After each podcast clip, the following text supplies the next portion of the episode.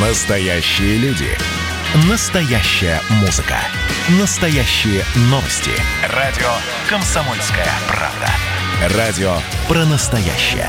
97,2 FM. эм. Кашин, Чесноков. Отдельная тема. Всем привет, я Олег Кашин, где-то в глубинной России Эдвард Чесноков. Через полчасика будем принимать звонки слушателей, а пока между собой поболтаем. Эдвард, здравствуйте. Какая у нас главная новость дня? Здравствуйте, Олег Владимирович. Ну, наверное, главная новость дня – это русский фашизм. И только, к счастью, наша комсомольская правда в захлестнувшем Россию коричневом океане высится как утес и героически сражается в одиночку с русским фашизмом. Знаете, что произошло? Нет, абсолютно не знаю. Страшные конечно. русские фашисты. Значит, есть такая художница с некоторых пор, наверное, как сейчас модно говорить, режиссер К. Юлдус Бахтиозина. Она сняла фотосессию с, на мотив э, русских сказок и национальных символов. Ну, где так достаточно фривольно обошлась с этими самыми национальными символами, и русские фашисты ее затравили, призвали там к убийству, стали слать скриншоты. Вы об этом что-нибудь слышали? Вообще не слышал. Конечно, того, не под- слышали, потому а что этого более не было. более Этого не того- было. А теперь Более того, я Эдвард, расскажу, подождите, пожалуйста, деле. просто я хочу опять же отметить, да, у вас такой гипнотизирующая манера, рассказываете какую-то впервые мною слышимую историю, мне неинтересно, но я завороженно слушаю вас. Да, да, да, давайте, теперь, давайте, да, спасайте что было на самом деле. Значит, уфимская художница Да. на нечуждом вам телеканале «Дождь» пожаловалась. Она всего лишь, ее зовут Алена Савельева, ну вот, видимо, не повезло. Если бы уфимская художница была не Савельевой и не Аленой, ну, наверное, еще как-то бы прошло. Но она создала, ну, в общем, абсолютно такую невинную серию картин, Проблема была в том, я, я смотрел эти картины, там абсолютно ничего нет оскорбительного, ну, на мой взгляд, человека, который окончил Лит- Литинститут и вообще называет себя русской интеллигенцией, но там бы- было колористическое решение, похожее на башкирскую национальную символику. Там два парня идут рука об руку, целуются, опять-таки, все в таком веселом, немножко таком детски наивном стиле, ровно ничего оскорбительного. Но как же все возбудились. Вот есть такая экстремистская организация «Башкорт», ее руководитель Руслан Габасов, она признана экстремистской официально, видимо, башкирские националисты, опубликовал пост во ВКонтакте с призывом устроить над ней самосуд. Но наш любимый ВКонтакт, он же блокирует защитника христиан Пола Голдинга, он блокирует э, Томми Робинсона, который э, с Ассанжем в одной тюрьме сидел. Да, за речь ненависти. Но это-то другие речи ненависти. А вот этим речам ненависти и можно речи ненавидеть, понимаете? Ну, слава богу, что отдел полиции по Уфе вроде как начал проверку относительно угроз этой художницы Алене Савельевой. Эдвард, вы помните, на самом деле, или не помните, у меня как-то запало в душу из юности, когда э, Госдума в 98 году после дефолта трижды пыталась утвердить Виктора Черномырдина премьером и отказывалась. В итоге, да, нашли компромисс, нашли Примакова, но власти нагнетали, власти хотели, чтобы был Черномырдин, и олигархи хотели. Я помню, по-моему, на канале «Россия» новости начались с того, что вот мы не будем говорить про Госдуму, давайте поговорим о реальной жизни людей. Да, Вот вот там говорим, говорим. бед- бедные люди стоят у обочин, продают кастрюли, вот еще что-то. В общем, такой э, тот самый. Вы меня действительно удивили сейчас. Естественно, кошмарная история. Естественно, башкирские фашисты хуже русских фашистов сто раз. И мы проклинаем, порицаем и морально уничтожаем Всех башкирских, особенно башкирских. Сегодня, да, естественно, долой башкирский фашизм. Ну, давайте начнем с Навального опять, потому что, ну, я думаю, да, до воскресенья. Хорошо, давайте так, с Навального, а потом с Белоруссией. У нас же Бел- давно Белоруссия- не говорили, да. Ну, Белоруссия купила какие-то ракеты сегодня у России, да, это ва- важная история. Ну хорошо, давайте все-таки про Навального. Спасибо, что Енисей не перекрыла. Да, вот буквально, буквально. Так, давайте про э, Навального. Как А помните, ним? Помните, Брежнев подарил Иосифу Тита, президенту Югославии, ледокол, была нашумевшая история. Так вот, э, да. Э, нет, Навальный, я думаю, до воскресенья еще будет много вот таких нагнетающих новостей, но сегодня ФСИН передала в суд как бы материалы на изменение меры пресечения Навального, якобы будут его арестовывать, и действительно, вот как, давайте еще раз поставим ставку, арестуют его или нет, когда он прилетит в воскресенье в Россию, потому что, я думаю, вот за эти дни еще очень-очень-очень будет много разных слов сказано. Я думаю, они сами не счет... знают. Вот, а давайте поразмышляем, а как они, кто они и как это у них происходит. То есть интуитивно, я думаю, мы с вами понимаем, что Федеральная служба исполнения наказаний при всем к ней, ну, скажем так, уважении, хотя понятно, что его она не заслуживает, да, но тем не менее, ФСИН, естественно, не принимает решение о будущем Навального, свобода, не свобода. Российский суд, ну, тоже на самом деле спорно, тем более, что и про судью уже пресса пишет, что это довольно одиозный судья, у которого конфликт интересов с теми людьми, вернее, наоборот, у него общие интересы с теми людьми, которые, которых Навальный разоблачал. И, в общем, непонятная история. А кто принимает решение? Путин, администрация президента или никто, или оно само принимается? Как вы считаете? Я вот не знаю, на самом деле. Да не знаю. Я вообще сомневаюсь, что те, кто принимает решение, знают, кто такой Навальный. Вот я сейчас на полном серьезе да, говорю. Да, Они да, в каком-то да. своем мире живут, и это нормально. Не-не, это как раз именно, что, допустим, я легко принимаю такое ваше допущение, что те люди, которые принимают решения, не знают, кто такой Навальный. Вполне может быть такое. Ну, или же... знает там, ну, блогер там какой-то. Да, вот, да. вот, э, и это же показатель неадекватности, потому да что... Нав...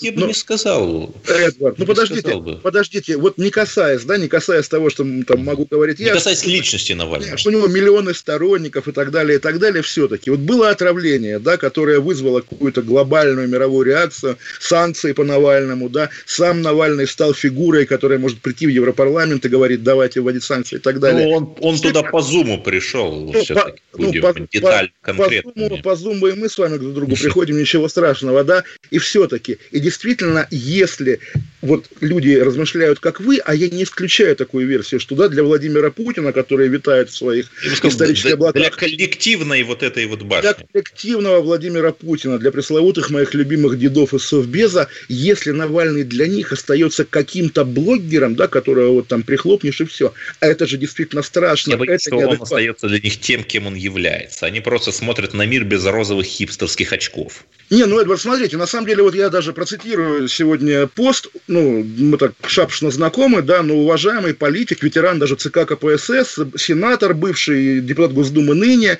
до этого глава, ну, глава управления внутренней политики Кремля, Олег Морозов, да, известный человек. Он написал большую такую телегу, что если по прилете Навального не арестуют, значит, российского государства нет, значит, оно уже как бы позволяет себя насиловать во всех формах. Вот вы с такой, с такой идеей согласны? Согласны, можно сказать, что да, если его не арестуют, это будет провал российского государства, повод для его как бы критики, по крайней мере, с позиции Я не знаю, я вообще думаю, что Навальному нужно дать э, по часу дня выступать э, в эфире ОРТ или как там называется этот канал, чтобы он там что-то рассказывал. Люди не, увидят, по, а, насколько он скучный и неинтересный человек, и сразу же вот, забудут. Э, Эдвард, да, удивительный как бы подход, который я также понимаю, может быть, даже разделяю, но все же, вот вы это предлагаете абсолютно, ну, не там, окей, с иронией, да, и так далее, когда речь идет действительно о человеке, который под уголовными делами, который, у которого проблемы с мерой пресечения, то есть и вы придерживаетесь правового нигилизма, что да, если это политически оправданно, его можно не сажать, а можно предоставить ему эфир на телевидении. Я, а абсолютно, э, я абсолютно не говорю, что его не надо не сажать. Я говорю о том, что если у нас есть закон, то закон должен быть един для всех. И это нас опять-таки снова приводит к еще более печальному выводу, что Навальный работает там на кого-то. Ну, я предполагаю. Не, не, а, а я призывал вас На тех, кто его не сажает. Он, он работает. вас от этого абстрагироваться, да, я напомню, как вчера в эфире мы обсуждали, во-первых, да, вы говорили, что он агент влияния с Америки, да, и во-вторых, обсуждали американское лобби во власти, а кто это? А вот Вероника Крашенинникова, да, как сказал нам слушатель. Ну, в общем, понятно, естественно, это все очень сомнительно. И все-таки, да, а если закон един для всех, то что должно быть? Его же посадить должны тогда. Право применения должно быть единое. Да, и что и, не, это общая фраза, абстрактная. А так на практике в чем он должно выражаться? ну, должны... не знаю, понимаете, я не думаю, что закон должен быть свиреп. Суровость и свирепость – это разная вещь. Ну, пусть там э, Навальный, у него же очень много денег, э, полмиллиарда рублей куда-то делать. Пусть он там компенсирует эти деньги, купит квартиру ветерану, купит золпидем какого-нибудь Ой, больному. А, а, а, а по ветерану там есть какие-то апдейты? Там же нет, какой-то, какого-то движения нет по этому делу, кстати, тоже странно. А по делу как раз о биткоинах, про которые, про которые писали в декабре, э, Следственный комитет заявлял, и тоже, где это дело, какие по нему процессуальные действия. Не знаю, может быть, кто-то просто потерял пароль от биткоин-кошелька, я не знаю. А, э, известная история, вчера в Америке парень потерял да. пароль, да, вы, наверное, имеете это в виду. Сегодня еще была история, которая вот опять-таки заставляет близко да, к Навальному... парня 200 миллионов на биткоин-кошельке, да, да. А из он... 10 попыток пароля осталось 2, ну, бывает.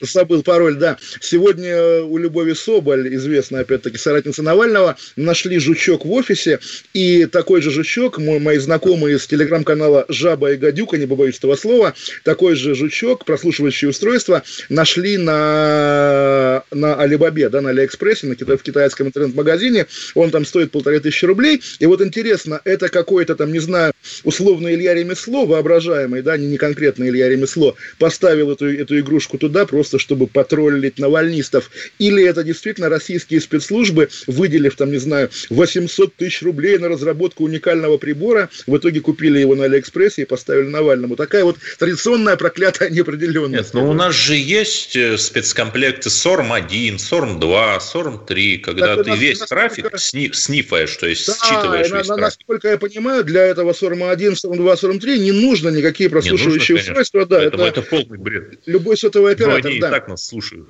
Ну, и общем... периодически ловят всяких запрещенных игиловцев, которые там в глубоких даркнетах обсуждают. Ну, если, если, если мы с вами закажем этот жучок по Алиэкспрессу, то вместе с почтальоном к нам придет полицейский и будет нас да, задерживать. Мы, то, чтобы отъедем такие... в сторону Алиэкспресса, да, мы... но а не теперь доедем. мы отъедем на небольшую рекламу, да, и две минуты, вернемся, оставайтесь с нами. Не будем принимать ваши звонки, кстати. Сразу после этого? Да. Кашин, Чесноков. Отдельная тема.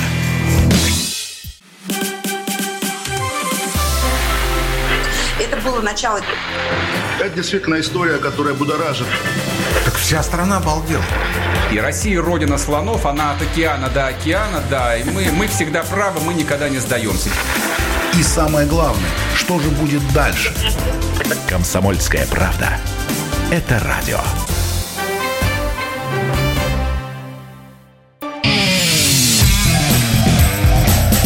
Кашин, Чесноков. Отдельная тема. 8 800 200 ровно 9702. Звоните Олегу Кашину, Эдварду Чеснокову. И у нас есть Анатолий уже из Солнечногорского района. Анатолий, здравствуйте. Олег, добрый вечер. Меня добрый зовут вечер. Анатолий. Вот да. я вам хотел спросить такой вопрос. Пойдете ли вы, ли вы депутатом в Госдуму? Если пойдете, то от какой партии? Вот и, так сказать, пропустит ли вас Путин? Как вы думаете? Все, спасибо. Мы да, пойдем спасибо. от партии «Альтернатива для России». «Альтернатива Это... для России», но есть, есть такая партия, где, где-то такая в полумаргинальном поле. Спасибо большое, Анатолий. Забавный вопрос.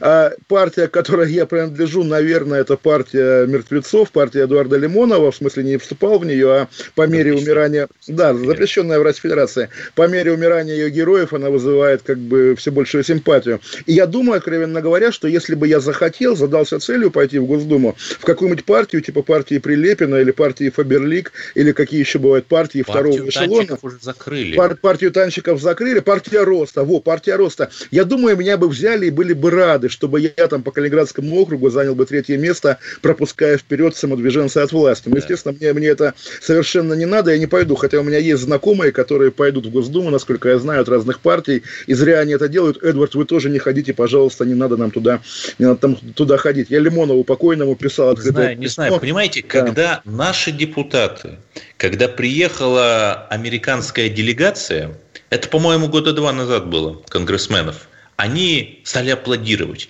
Вот это было, э, знаете, ощущение такое было тяжеловатое от всего этого, низкопоклонническое какое-то. И вот если бы был хотя бы один депутат, который бы не аплодировал, это было бы хорошо. А был же какой-то то ли Калашников. Да, Наталья Поклонская не аплодировала. А, Поклонская, Поклонская, да. Но я вспоминаю, опять-таки, по ассоциации, может быть, конечно, романтическая слишком. Вы помните сериал «Слуга народа», где как раз э, главному герою президенту уже снилось, когда он президент, как он приходит в Верховную Раду, они там что-то говорят, и он достает пулемет и всех их убивает. Не вот смотрел. Что-то такое, на самом осуждаю. деле.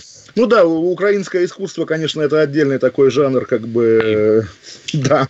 Со времен судьи Долженко. этом мы обещали после Навального проговорить Белоруссию. А давайте вот... еще проговорим. А. Символически Америка, просто на самом деле спорный момент. Я уже вижу заголовки, как Твиттер заблокировал не только Трампа, но и аккаунт вакцины Спутник, Спутник В. Мы в новостях это тоже слышали. Не знаю, насколько на самом деле, вот если кого-то интересует мое экспертное мнение на этот счет, если действительно дело в так называемой нездоровой активности, когда, допустим, этот аккаунт пытается отправить какие-то миллиарды сообщений, еще что-то, может быть действительно технический глюк. Если мы действительно представляем себе, что американцы, расправившись с Трампом, взяли за нашу вакцину, это какой-то настолько дополнительный идиотизм, что даже в контексте происходящего в последние дни в США я пока не готов в это поверить. А, вот, это был мой экспертный комментарий. Что касается еще, по следам наших выступлений и Америки, вчера мы говорили про расследование Института Катона о поведении их сотрудника Андрея Ларионова, бывшего помощника Владимира Путина, который выступил в поддержку Трампа. Сегодня... Он, да-да, он же сделал преступление, порочащее идеалы социалистической да, этики. Да, да, абсолютно. Я не исключаю, что у него есть связи одновременно с румынскими и японскими спецслужбами. Вот, Эдвард, интересный опять-таки момент, опять же, для ценителей, но все же, ведь на самом деле институт Катона – это либертарианцы, это не демократы, да, но сейчас в Америке все должны быть демократами, даже многие республиканцы, такие как легендарный легендарный Колин Пауэлл, допустим. Так вот, Иларионова уволили из Катона, причем не то, что вы выпустили заявление, что, значит, отщепенца выгнали. Нет, просто на сайте теперь написано, что он бывший, исчезла его страничка, как бы, да, исчезло упоминание о нем. Вот такая книга. Практически, как товарищ Зиновьев, да, в, с того фото вместе со Сталиным растворился. Комиссар исчезает, да, в Лондоне жил коллекционер Дэвид Кинг, который написал эту легендарную книгу. Пропавшие комиссары. Да, про пропавшие комиссары, да, э, книгу о том, как исчезали люди с фотографией с Лениным, Сталиным и так далее. И вот, конечно, вот Андрей Ларионов подвергся кэнселингу. Интересно, что с ним будет. Все, давайте к Беларуси. Я не знаю, о чем нет, вы. Раз уж Наверное... вы сами нарушили да. наш мораторий и заговорили про США, просто две новости. Власти США предъявили обвинение двукратному олимпийскому чемпиону по плаванию Клиту Келлеру за участие в штурме Капитолия 6 января. То есть, заметьте, у нас было дело 6 мая, у них дело 6 января. Но, И Эдвард... по всем показателям очевидно, что они превосходят наше дело 6 да, мая. Да, просто удивительная история в том смысле, что, да, вот представь, ну, мы, мы слышим, да, там, реднеки, конспирологи, необразованные люди, быдло там что угодно. Кьянонщики. Да, кьянонщики, представьте, вот действительно происходит там, не знаю, какое-то какие-то беспорядки в Москве, задерживают людей, э, как пропаганда любила говорить, там хипстеры какие-то, там непонятная молодежь, и подряд идут. Да, избивают да? беременных женщин у, прямо у, этими у, холодными полицейскими сапогами убивают человека, он оказывается заслуженный ветеран военно-воздушных сил. Задерживают человека, он оказывается олимпийский чемпион. Но я про это говорю, Эдвард, и сам понимаю, что такие прецеденты у нас были совсем недавно, да. Когда когда, подожди секунду, когда среди защитников монастыря этого Сергия, да, в Свердловской области, вдруг оказались не только сумасшедшие богомольные бабушки, да, а подряд актриса, это самая Шукшина, э, КВНщик легендарный из уральских пельменей и опять-таки какой-то известный спортсмен. Вот опять-таки мы немножко вот э, Уральская глушь становится Вашингтоном, отчасти Москва еще нет, конечно, Так богу. вот, пока в США предъявляют обвинение двукратному олимпийскому чемпиону, в России суд оправдал участников Челябинского шествия «Он вам не царь», людям, между прочим, реальный срок грозил. Так у меня риторический вопрос, где же больше свободы? В нашем тоталитарном Мордоре или в их светлом эльфийском королевстве? Ой, вы знаете, Эдвард, я всегда был, ну, всегда, там, последние лет 15 точно был, отвечая на вопрос Сахаров или Солженицын, отвечал не задумываясь. Я поклонник Солженицына. Вы сейчас спросили, я подумал, а ведь старик Сахаров был прав, да, говоря о конвергенции, говоря о том, что советские, советские западные режимы как-то должны э, все, все плохое отбросить, все хорошее оставить и объединить. Ну, наверное, так. Ну, от, э, вы понимаете, ну да, там негров линчуют, тут негров линчуют. Помните этот анекдот старый, да, что можно выйти на Красную площадь, сказать, сказать, что Рейган дурак. Теперь говорят, можно выйти на Красную площадь и сказать, что в Америке выборы нечестные. Американцы говорят, что, ну, как бы, да, там нельзя. Действительно, там нельзя. Поэтому немножко все перевернулось. Ну, в общем, как полагается, да. Да, и теперь мы несем это знамя свободы. Кстати, э, еще в 50-е годы, то есть лет там за 25 до Солженицына, Америка тоже была не сахар. Там зверствовал маккартизм, там репрессировали и изгоняли людей э, из э, кинематографа. И это все но, ну, просто но, за подозрение, что красным. И потом все как-то как режим стал очень мягким. Так вы знаете, Эдуард, вот на То самом есть деле... Я к тому, меня... что мы сейчас, э, докончу, мы сейчас проходим ту же эволюцию, что и вот США времен Золотого века от жесткости режима к такой его почти либеральной травоядности. Дай бог, на самом деле, хотя, как мы понимаем, потом мы придем э, к тоталитаризму уже в новом формате, но все-таки, да, я действительно уже, по с вами делился этим наблюдением. Меня гложет мысль такая, она не, не очень, наверное, правильная, наверняка я ошибаюсь в чем-то, но не додавил Маккарти, конечно, на их. Я не так, не так давно прочитал два из четырех, два еще не вышли, Тома, прекрасная книга, всем советую, Михаила Трофименкова «Красный нуар Голливуда». Читаешь и понимаешь, да, что Голливуд 30 30-х годов абсолютные какие-то адские коммунисты, которые были готовы превратить США, уже тогдашние США, в Сталинский Советский Союз с ГУЛАГом и коллективизацией. И, конечно, читаешь и думаешь, Маккарти, появись, Маккарти, убей их, буквально. Вот я ничего ну, не могу вместо Маккарти появился Маккартни. Все-таки про Белоруссию, позвольте. Давайте, конечно, Дед Мороз. Как мы и обещали. Кстати, 8 800 200 ровно 9702. Да. Звоните. Может быть, вам есть что сказать касаемо нашего последнего союзника. Но знаете ли вы, мой милый лондонский друг, кто такой Зюзя? Не Зюганов, Зюзя.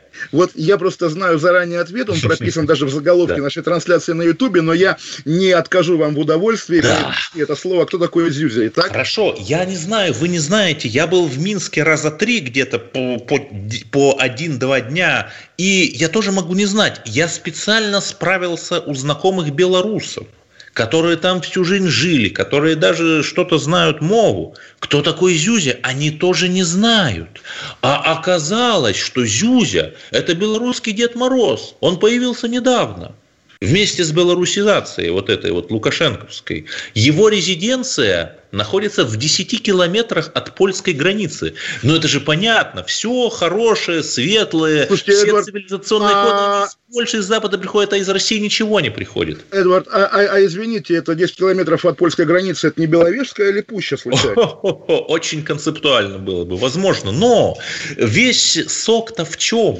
Что канал один из госканалов, я не буду говорить какой, потому что это общая ситуация – выпускает такой прочувственный сюжет, ах, как здорово-то, что у них есть свой Зюзя, да, это чудесно, и вот так шаг за шагом, по китайской тактике 10 тысяч шагов цели, в мозги простых белорусов засеивается очень простая жизнь, что у них ничего не имеет, нет общего с Россией. Смотрите, даже Дед Мороз у них свой собственный Зюзя, правда, о котором еще год назад никто не знал, и даже э, белорусская интеллигенция, с которой общался, о нем не знает. Вот. Ну, слушайте, это естественная история, понимаете, вот э, логика, да, вот на самом деле деф, дефект, всеобщий дефект российского лоялизма, начиная с августа, по крайней мере, когда говорят, да, понятно, что Лукашенко не подарок, Лукашенко не сахар, но эти там называют их змагарами, какими-то там БЧБшниками и так далее, они ведь еще хуже, они уведут Белоруссию туда на запад. Но речь не идет о конфликте тех, кто за российскую, за пророссийскую Белоруссию и про западную. Речь идет о борьбе между двумя силами, которые поведут Белоруссию на Запад. Лукашенко, да, очевидно... одна быстро, а вторая медленно. Да, Лукашенко одержал в этой борьбе победу, и он, конечно, Белоруссию на Запад поведет, а мы поведем вас на новость. О, при этом... И вернемся да. через пять минут, да. И Олег продолжим немножко еще про Белоруссию. Да. И, и звонки, ждем ваших да. звонков, да. Да, да, да, ждем 8 800 200 ровно 9702 после а, Оставайтесь перерыва. с нами. Оставайтесь с нами, да, всем счастливо. Кашин, Чесноков. Отдельная тема. Радио «Комсомольская правда» — это настоящая музыка. Я хочу быть с тобой. Напои меня водой твоей любви.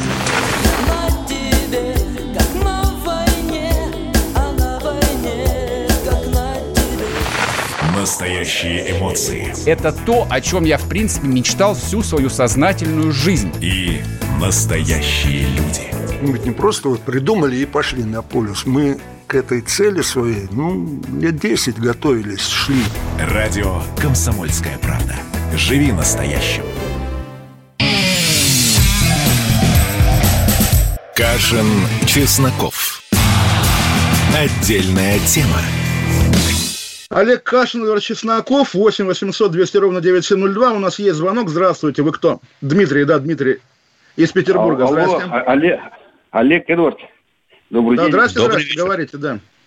Э, Постоянный ваш слушатель, очень приятно с вами разговаривать в прямом эфире. Ну, э, по- сейчас бы я хотел на ту тему, которая в начале передачи была затронута по поводу, вот когда обсуждали Навального, по поводу торжества закона, Эдвард говорил, что если у нас правовое государство, то его должны посадить. Просто я хотел обратить внимание, что это не единственный кейс, да, когда тот случай, что наше государство правовое, да, подвергается испытанию вера в это. То есть недавний случай с Максимом Марцинкевичем, который был убит в тюрьме, он был достаточно короткое время таким обсуждаемым, но сейчас про это забылось, но в принципе это гораздо более чудовищно. Мне кажется, пример того, что у нас государство не совсем правовое.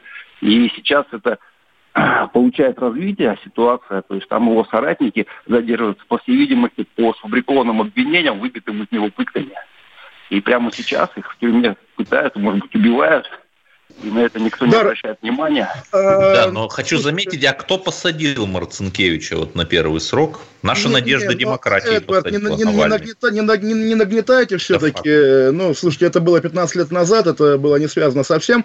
Вот, да, спасибо, Дмитрий. Действительно, ну, нам, по-моему, не в чем каяться с Эдвардом. Мы регулярно говорим и о пытках, и о полицейском терроре в России, и в Беларуси. И вот Эдвард хотел еще про Белоруссию проговорить. Да. Давайте продолжим. Э, беседу. Понимаете, по поводу Зюзи, белорусского Деда Мороза, чья резиденция находится на границе с Польшей практически. Ведь есть одна важнейшая деталь, которая как полсекунды в авторской версии «Бегущего по лезвию бритвы» меняет буквально все.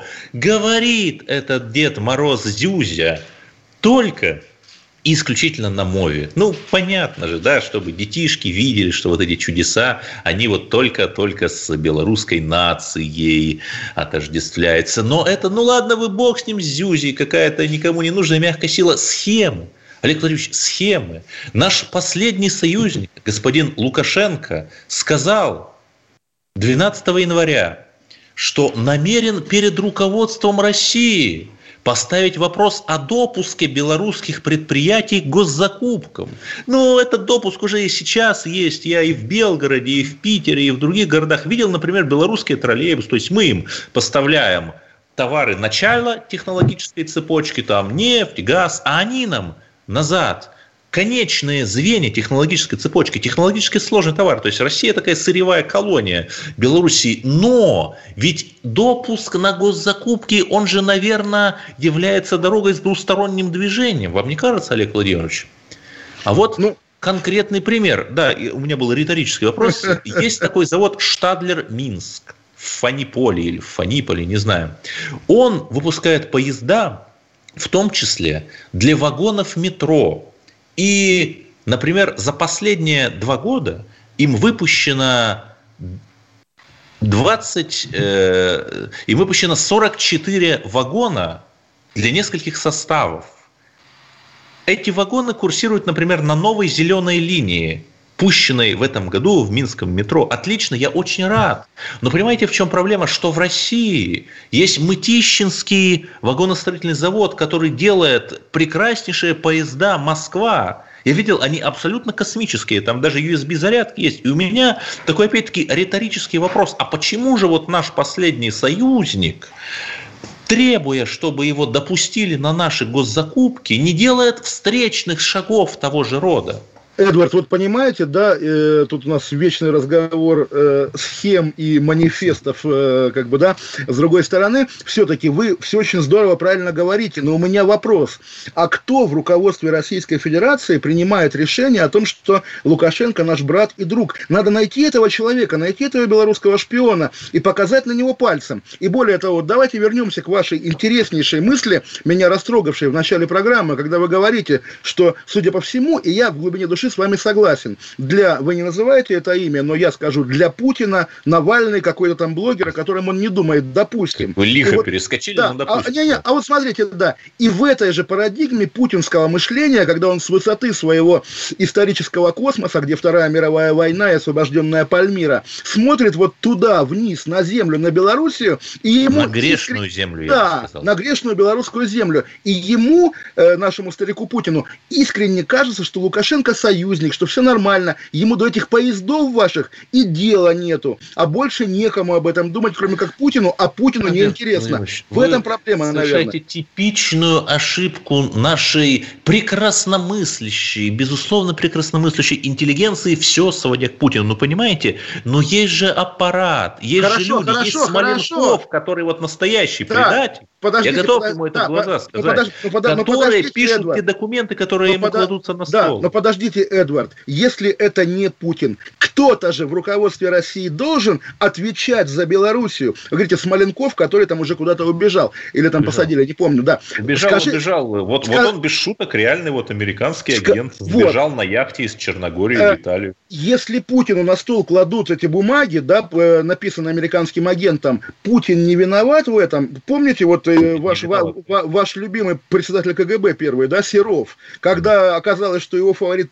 Пеньковский, американский английский шпион, Серова же сняли, а если фавориты Путина, кладущие ему бумажки, американские... Серова сняли, потому что это был факт э, в внутривидовой советской борьбе. И все. Так, это ну, был просто так, повод, чтобы И, и, ну, слушайте, давайте найдем повод внутри видовой борьбы, чтобы избавить Российскую Федерацию от белорусского лобби в ее руководстве. Пускай там будут одни патриоты. Давайте так. Ну, не давайте... знаю, а вот это вот коллективная, я не знаю, Вероника Крашенинникова. А я вот что-то не слышал, чтобы она там ругала Лукашенко, да, или чтобы она возмущалась тем фактом, что Лукашенко назвал Великую Отечественную Это- войну не нашей это- войной. это- Может, это- возмущалась просто, я ж не знаю, но я не слышал. Эдвард, вы знаете, да, есть такой грубый анекдот про Стаса Михайлова, да, что вот почему у него нет песни «Я не педофил». Что, он педофил? Вот вы также рассуждаете, да? Почему, как бы, Вероника Крашнинникова если она специализируется на Америке, какая у нее Белоруссия? Нет, извините, надо брать поименно руководство России, Совет Безопасности.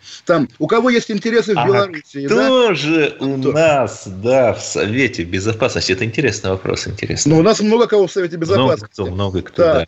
При- Я думаю, что обязательно когда-нибудь вот мы будем этот вопрос Да. изучать. Как- когда- Создадим как- партию «Альтернатива для России» и Когда, устроим не, не, не, парламентское Эдвард, не, когда, когда, как вот у этого Серова, да, из КГБ, спустя 70 лет на, во время ремонта дачи, если верить Хинштейну, нашли чемодан с рукописью, там мы узнали, что лежат его мемуары. Так и здесь. Лет через 150 археологи, разбирая завалы на Рублевочке, да, найдут какие-нибудь мемуары Владимира Путина. Тайный дневник Владимира Путина. Гулял, убил. Фальсифицированный кем-нибудь, господи, написанный Ну, Кашиным. Да, Ну, Дневник вот- Владимира Путина, Ну, написанный быть, да. нами с вами. В конце концов, кто из нас, не я, поверьте, заканчивал Литинститут. Может быть, вы напишите... Но где- смотрите, э, вот без шуток только, а какие губернаторы туда в Белоруссию ездят, а какие чиновники там всячески э, продвигают э, вот эти вот псевдоинтеграционные форматы, их же все фамилии известны.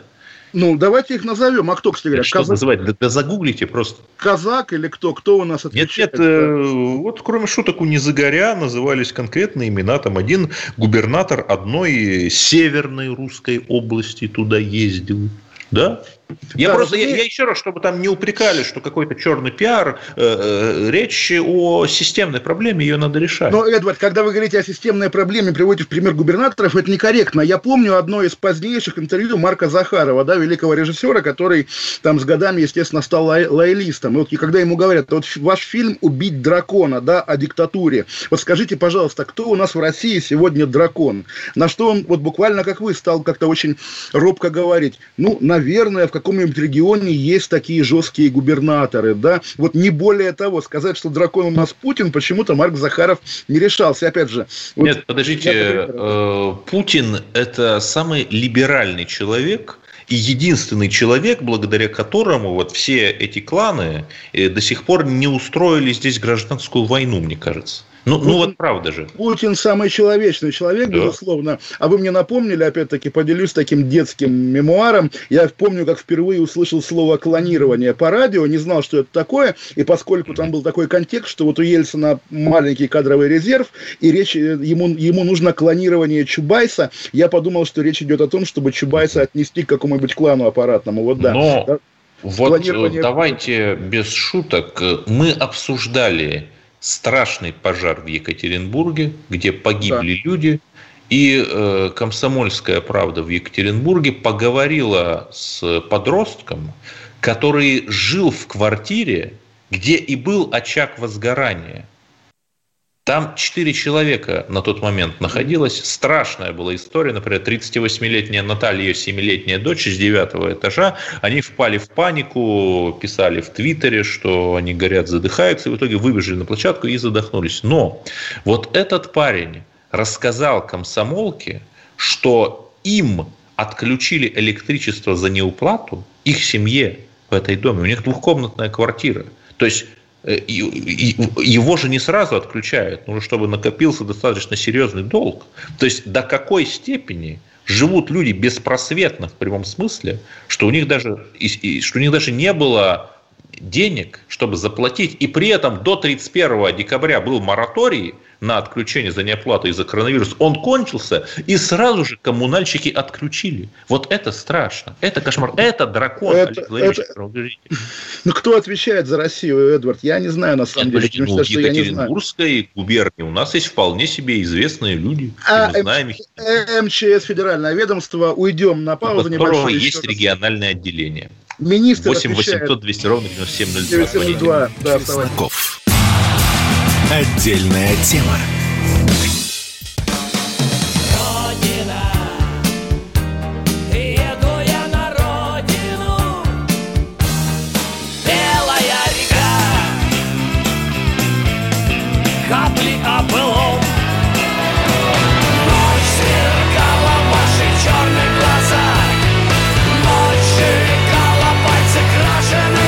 «Комсомольская правда».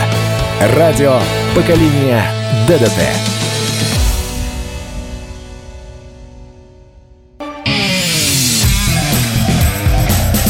Кашин, Чесноков. Отдельная тема.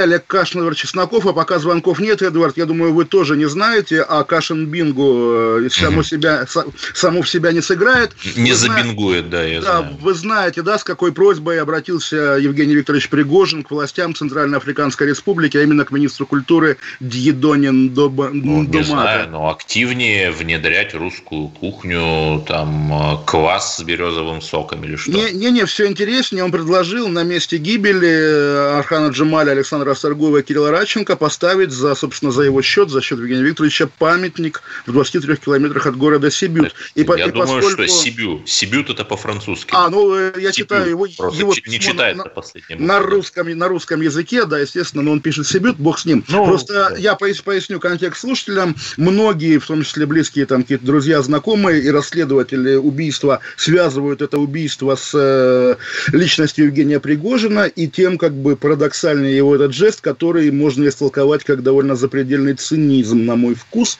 Ну, Эдвард, я думаю, не согласен. Знаю. Я думаю, что, во-первых, это достойный и мужской поступок, да, потому что кто бы это ни были, даже если там эти люди чьи-то враги, но мертвых врагов надо уважать. Это первое. Так. Второе, понимаете, у нас постоянно вот каких-то людей, э, например, Василия Якименко, которого я лично знал, его тоже некоторое время ассоциировали с неким, э, вы понимаете, о чем я, да? Я понимаю, я понимаю, но было просто... Но не Якименко же оказался. Было достаточно нападений, связанных с Василием Якименко, поэтому, собственно, он не то, что зря оболган, скажем так. А звонок-то у нас есть в итоге или нет? Ну, непонятно. Видимо, видимо да барахлит линия, эфир, просто телефон эфир, раскалился от эфир огромного молчит, количества да, звонков. Или да. не молчит. Алло, алло, алло, нам что-то говорили, да? Понимаете, э, у меня некое там обращение, наверное, ко всем парламентским партиям. Вот я зачитываю, продолжая. Э, Пожар девятиэтажки на Рассветной 7. Это интереснейшая статья в «Комсомольской правде» Екатеринбург. У нас отключили электричество еще месяц назад, света нет с декабря. Из-за этого я ходил к своему дяде, который живет в соседнем доме. Это мальчик рассказывает, там четыре человека живет в этой квартире, там начался вот этот пожар, из-за которого люди погибли. У нас была газовая плита, было отопление. Ну, хотя бы что-то было. Еще если зажечь газ, то немного света будет. А электричество отключили, когда был... А почему отключили? Когда был карантин, мама лишилась работы, она была помощником на кухне в школе номер 130.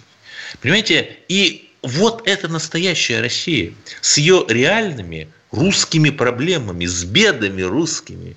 Но подождите, у нас же там есть, я не знаю, КПРФ э, и другие партии, которые вроде бы за человека труда должны отстаивать. Эдуард, там... ну подождите, у нас есть Единая Россия. Да, есть, есть. Там даже движение было в защиту человека труда. Помните? И именно, и, именно на, на Урале. Но он, он говорят, он говорят, к сожалению, труда. к сожалению, Игорь Юрикович немножко не справился с э, потреблением алкоголя на работе, да, я сколько понимаю, не знаю, не знаю, не знаю. Вот, ну, не верифицируемая информация, да, не будем. Да, разумеется, не будем, но, в общем, да, закончилась история с человеком труда, и главный вопрос повисает в воздухе. А кто будет за это отвечать? Да. Вы так, так говорите всегда, региональные лидеры, как бы мы их знаем, назовите их тогда, покажите пальцем. Всегда, понимаете, ну, как мне казалось, да, как было даже в моей юности, если губернатор не справляется, происходят выборы, его как бы проваливают. Но в России были прецеденты, прецеденты недавно, которые вы любите, да, Коновалов в Хакасии, там,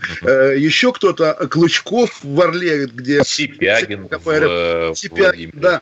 И да, ну, окей, по пальцам все равно, да. И был Фургал, которого также народ избрал, но почему-то оказалось, что да, он... Э, но раз уж вы о нем заговорили, то когда в, при Фургале ЛДПР набрало на региональных выборах больше раза в три, по-моему, чем Единая Россия, то я не вижу какой-то разницы между вот Единой Россией и ЛДПР в этом качестве. Кто лучше-то?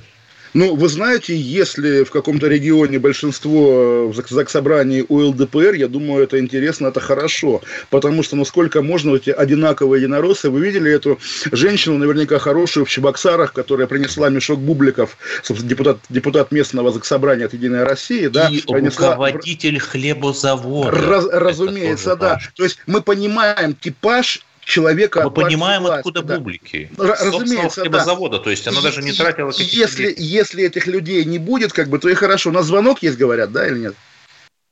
Андрей Краснодар, здравствуйте, Андрей. Вот Андрей. Как раз, как раз таки вот сказали вы то, что я хотел сказать, потому что нам из всех утюгов говорят, как тяжело Трампу, то, что его отключили от Твиттера. А на самом деле россияне живут другим. Как раз таки у нас приземленные в основном желания, такие скромные. И получается все по Виктору Пелевину. Великая духовная миссия России. Энергию солнца а... преобразовывать страдания народа. Хорошо, а как быть, как вы считаете, и кто виноват, самое главное? Если вы, вы знаете, не боитесь назвать имена вот виноватых, вот... то мы будем рады. Нет, ну, нет, ну, виноваты все. У нас из года в год как-то идет вот эта ненависть к губернаторам, к мэрам, даже к президенту. А на самом деле в основном здесь все такие люди, как-то все это впитано с молоком матери.